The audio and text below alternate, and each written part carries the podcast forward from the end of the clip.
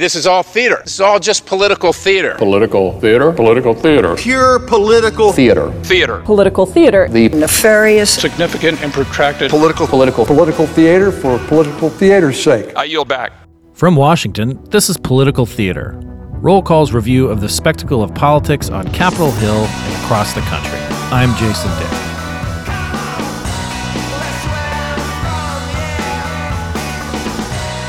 The HBO documentary series Obama in Pursuit of a More Perfect Union arrives at a tumultuous time in American politics. It explores the formative years and presidency of Barack Obama, an era that seems both far away and contemporary, with race relations continuing to define the public sphere.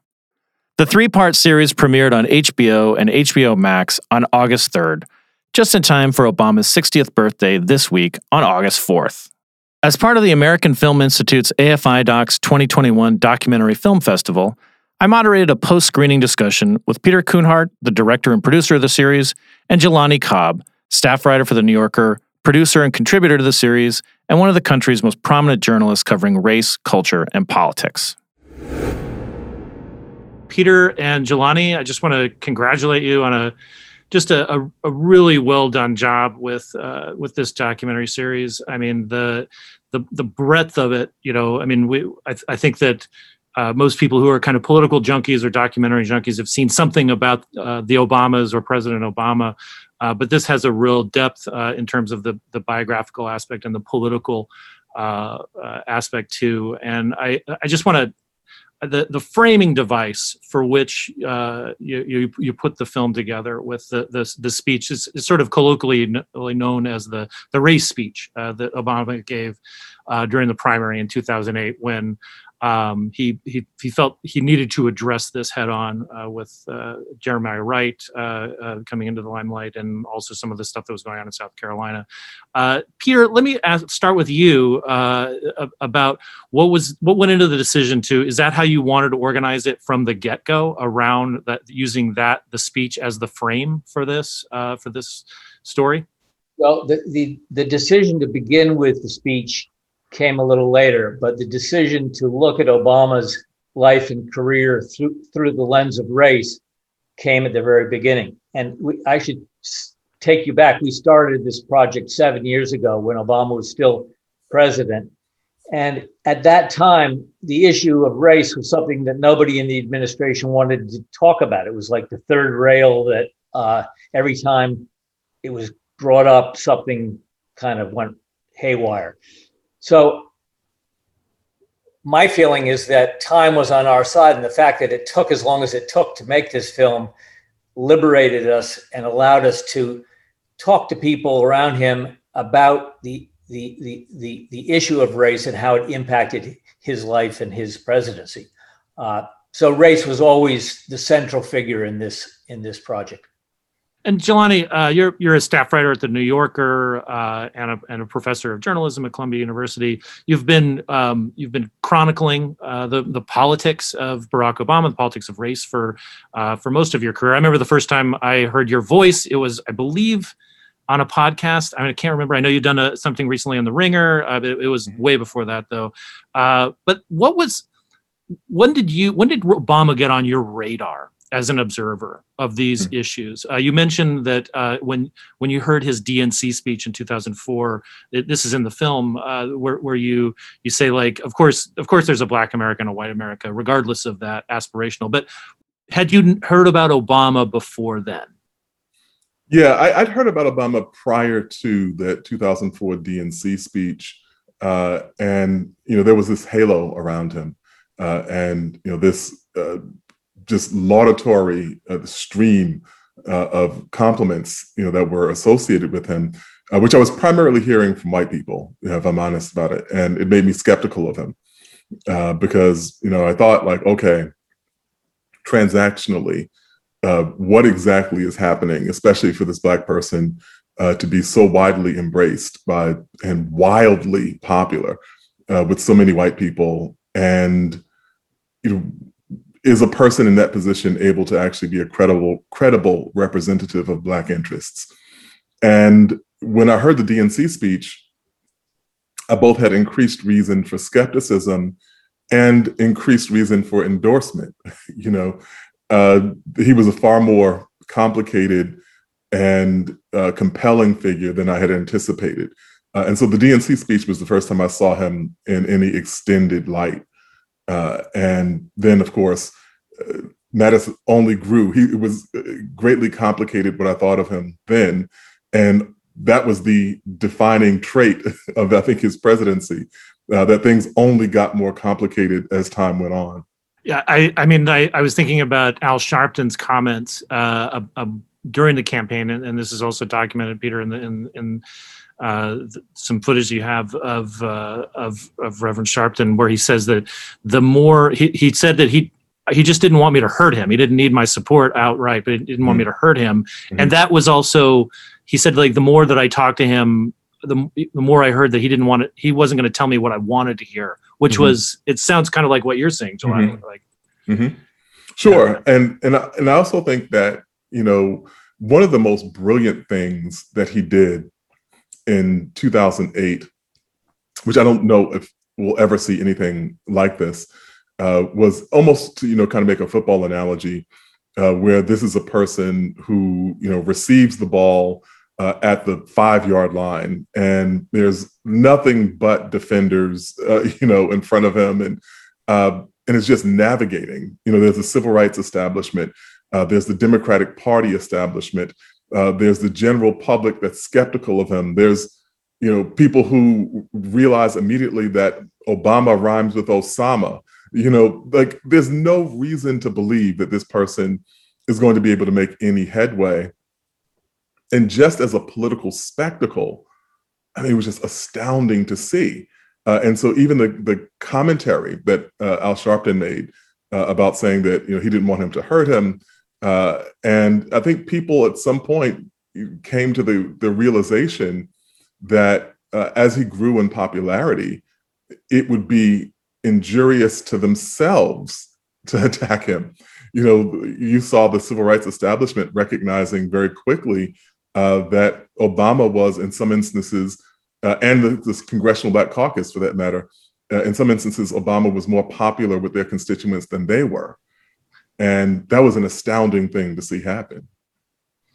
And Peter, uh, you mentioned that this this project took years, you know, to to to pull together. Um, which I mean, it, it feels like a years long project because of just the depth of the coverage you have of him as a young man at the Harvard Law Review and so forth. Um, and then there's no way that you could have planned uh, this, but you know, this film is arguably more relevant now than when Obama was president because of what we are dealing with as a as a country. Uh, we we just recognized the the one year mark of George Floyd's murder uh, in Minneapolis at the hands of police officers. Uh, Joe Biden just recently went to Tulsa um, in, in to mark the hundredth anniversary of the of the the massacre of of, uh, of black citizens there. Um, and and and and Donald Trump brought race to the fore as an antagonistic weapon in politics the last four years. What was going through your mind as you're in post production for this, uh, for this, you know, really gargantuan kind of uh, undertaking? Well, we, we were as surprised as everyone on election night when Donald Trump was elected. I mean, I, I, you, you'll probably remember Obama's uh, astonishment that that next day when he was being interviewed and he just he looked like a deer in the headlights that that, that he, he just never conceived it would happen. Um, we we began the project with his cooperation, in, anticipating that Obama was going to give us a series of interviews. And because his last two years were so jammed full of activity, we never got to it. He left the office. He ended up going to, to Netflix. And so he became off base for us. But he generously told his friends and colleagues to work with us. And so we interviewed 40 people who uh, either knew him or worked with him or went to school with him or uh, had some connection. I think had we interviewed those people back in 2012 or 13, uh, we would have had completely different interviews. The, the, the, the, word would have gotten out, you know, avoid this, stay away from this. Uh, I mean, you've got to remember when you, when you mention these these terrible racial incidents that are happening now with the George the, the Floyd story. Uh, Trayvon Martin kind of ushered that in, and mm-hmm. and Obama, you know, just for saying a simple line like he could have been been my son, uh, triggered a whole national conversation. So uh, you're right. It, it, this this film does have more import today than it would have had. I think I think we now know where we're going. We saw what Obama's presidency unleashed. We saw the fact that kind of the hatred that was bubbling beneath the floorboards rise up and uh, and and come to the forefront. So I think we're much more realistic today about about how much uh, racial unrest and hatred and white white supremacy and anger is floating around this country than we were when Obama was still in office.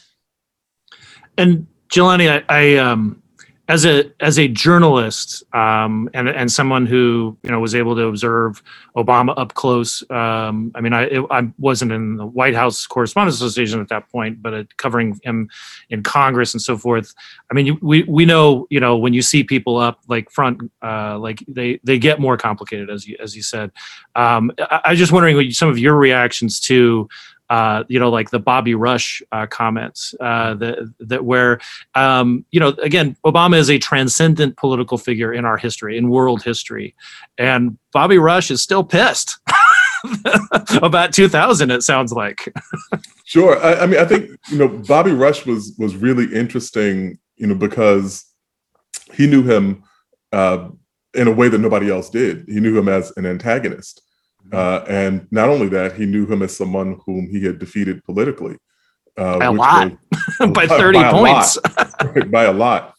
Uh, but but I think that and you know and Rush pointed to I think a reality that you know I tried to get at in the film too, which is that people thought of Obama as kind of meta political. They certainly thought of him as meta racial, uh, but they didn't realize that he operated on the same sorts of prerogatives that any other politician operates on.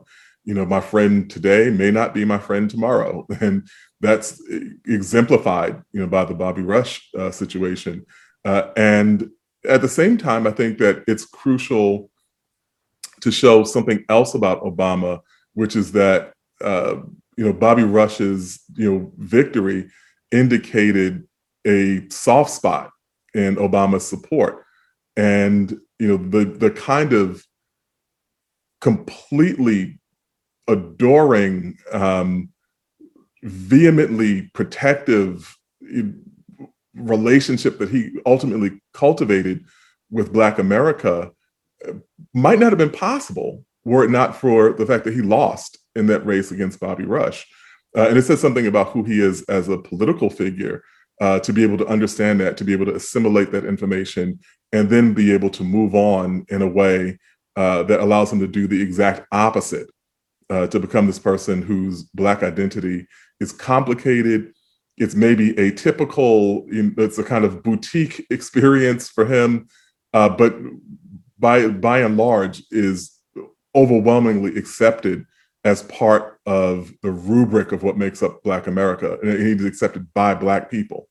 Uh, and so I think that says something really significant about who he is.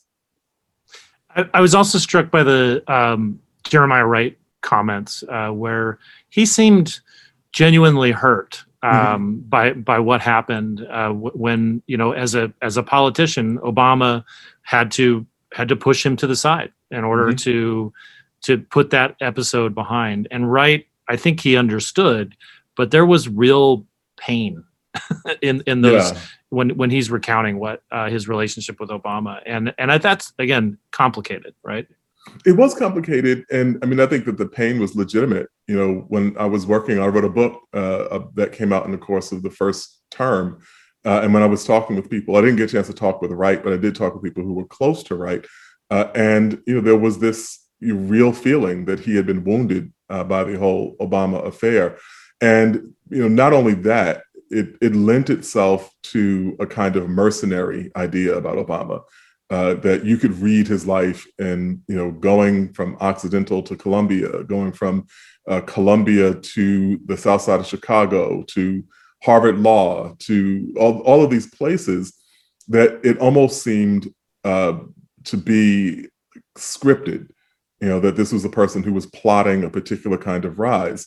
Uh, I, don't know that that really holds up, and it seems that his relationship with Jeremiah Wright was um, you know, indeed a sincere one, but an, and an authentic one. But critics of his at that point, and not all of them white, you know, certainly n- not most of them white at this point. In in the film, Laura Washington says you don't write a book, a, an autobiography at 30 if you don't have a plan. Right. And and I think that you know the idea of him having a plan was maybe something people could live with, but I mean, if you pick your church based on what's politically feasible for you, then you know maybe it says something else about this person. And you know again I, I, can't say that that's true or not true but it certainly became one of the things that obama's critics seized upon uh, and you know subsequently all the way through his presidency uh, when people had disagreements with him when they talked about his limitations in particular ways they would go back to jeremiah wright. It's like well you see what happened in that moment and and so on yeah and, and we should oh sorry go ahead peter please I'm going to add to what Jelani said, which which when we arrived at his house to do the interview, he, he, while the camera was being set up, I sat at the kitchen table with him. He was deeply hurt. He had mm. never spoken out about this before. He he was nervous about speaking it at, speaking with us. Uh, he felt that his whole life's reputation was kind of uh, destroyed by this event. That he'd never be seen for what he had done prior to the to the tapes. Mm-hmm. And and at the end of the interview, I I said to him, "What would what would you like to say to Obama if you you know he hadn't spoke to him since?" And he said, "I'd just like to speak to him." He he he felt wounded, he felt hurt, and he felt like he missed a friend. So it was a kind of a combination of deep hurt and and love that had been kind of pushed aside, and he'd like to kind of try to bring it back. Uh, it, it, it, was very moving to sit across from him. I, I was also I mean I was struck by the the how much some of the the particularly the political figures struggled uh, people whose you know reputations are uh, you know are, are stellar you know I mean John Lewis uh, the the the footage you have of him talking about his struggle with you know a, a, bit kind of abandoning the clintons uh, you know uh, and and moving towards supporting obama and how much he struggled with that. Uh, you know lewis is as close to a secular saint as we get uh, and, and he he he seemed you know you know really str- to struggle even years past uh, with with the kind of loyal the you know the demonstration of loyalty there. I lived in John Lewis's district uh, at that time, and the amount of uh, criticism he received was titanic.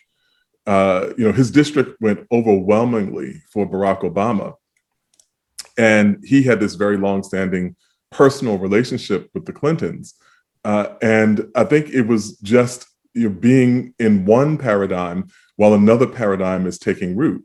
Uh, in you know the traditional sense of it, black politicians were trying to uh, build up a favor bank. You know, have people who owe you favors, and you know, develop these relationships and uh, with powerful, influential whites. And here's this person, a kind of model of doing business politically that nobody had conceived of before. And it was easier for uh, John Lewis's district to immediately say that they were interested in Obama, uh, in a, it was easier for them than it was for John Lewis, you know, because John Lewis had built up, and not only him, you know, but you know, lots of other really respected people and and honorable people who were banking on a Hillary Clinton presidency as a means of cashing in 10 or 15 or 20 years of political capital that they had built up. Uh, and so you understood the political calculations of it. Uh, and at the same time, you saw the historic implications of what was happening. Uh, and ultimately, John Lewis came around, as most people did, came around to supporting Obama.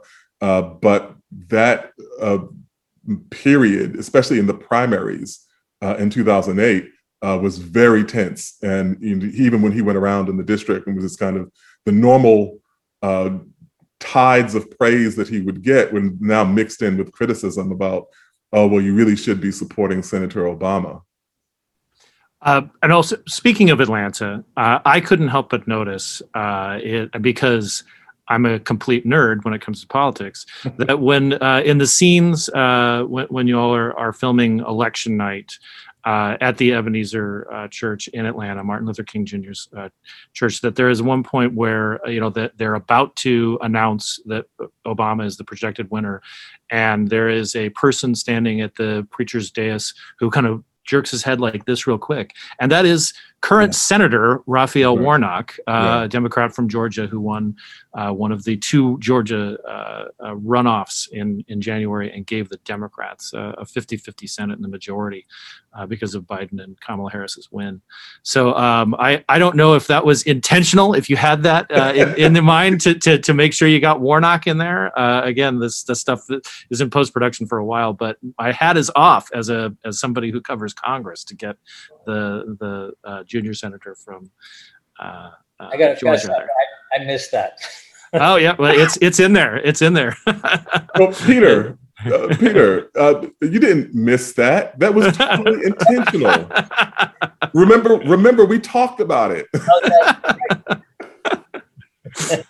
um, I uh, I'm what one thing that I am I'm I'm curious about your you know your feelings about this? Because I, I mean we mentioned the you know this long overdue you know true reckoning I think over over race. You know we're talking about it in a way particularly after Floyd's murder that we hadn't um, even though it has always been there in American politics um, but you know we have so much going on. I mean you know legislatures across the country are are contemplating voting restrictions. They pri- that would primarily affect uh, uh, uh, minority voters.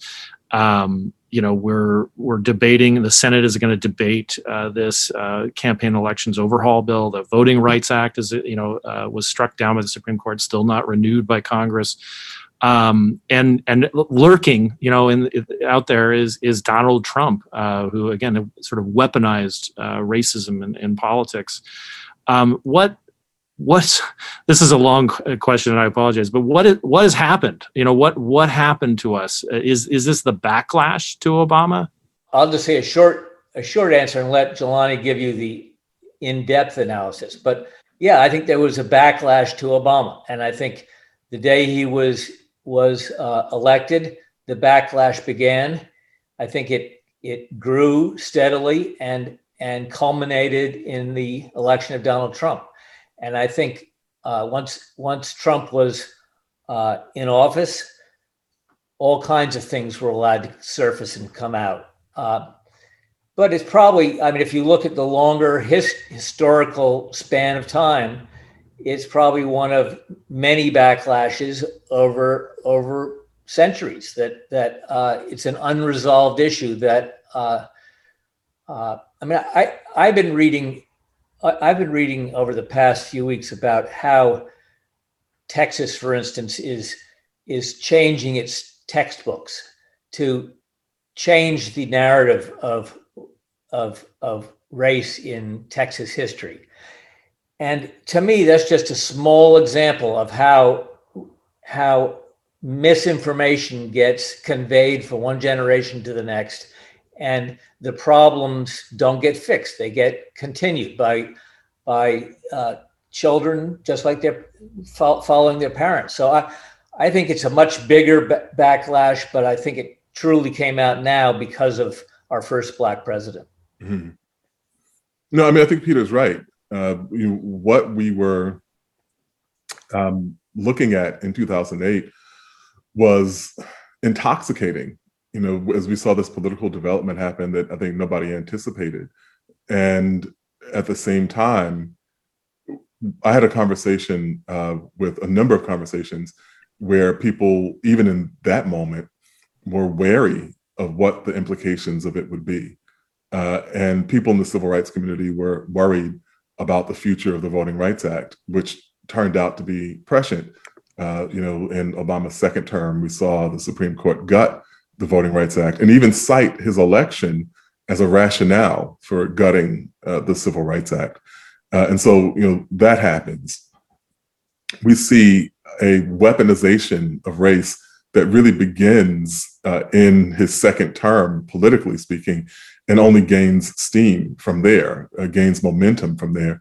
Uh, not to be overlooked as part of this backlash is, I think, the high profile incidents of racial violence uh, that we've seen, you know, the mass shootings, you know, most notably at Emanuel AME, uh, but you know, subsequently uh, at the Tree of Life Synagogue in Pittsburgh and at the Walmart in El Paso, you know, getting into the Trump era uh, and Charlottesville, uh, the racist motifs that we saw in the January 6th insurrection. and so there's a kind of stations of the cross effect in looking at all the things that came from Obama. And in understanding the history of race in this country and how it operates, we should not have been surprised by any of it. Um, but it's, it's disconcerting uh, nonetheless to see ourselves caught up in the same cycl- cyclical um, recurrence of racial violence, racial antagonism, restriction uh, on rights, uh, impeding access to the ballot box, and all of it being done while still referring to ourselves as uh, the benchmark democracy in the world. And I, am going to have to wrap up. Uh, I, I, do want to say that I, I, feel like the this um, no no documentary uh, or or book uh, is, is, going to explain things or or set things right. But like I, I, have to say that this what what you all have accomplished with this um, with this documentary series, with the focus on on Obama and particularly the way that it's framed with with the um, that that particular speech about race, I think it, it will stand as a as a, a, real marker for how we look at uh, race in politics. And my uh, hat is off to you for your accomplishment, and thank you very much for for uh, for talking about your project. Thank you out there for listening to this edition of Political Theaters podcast. Interview contents AFI Docs copyright 2021, courtesy of American Film Institute.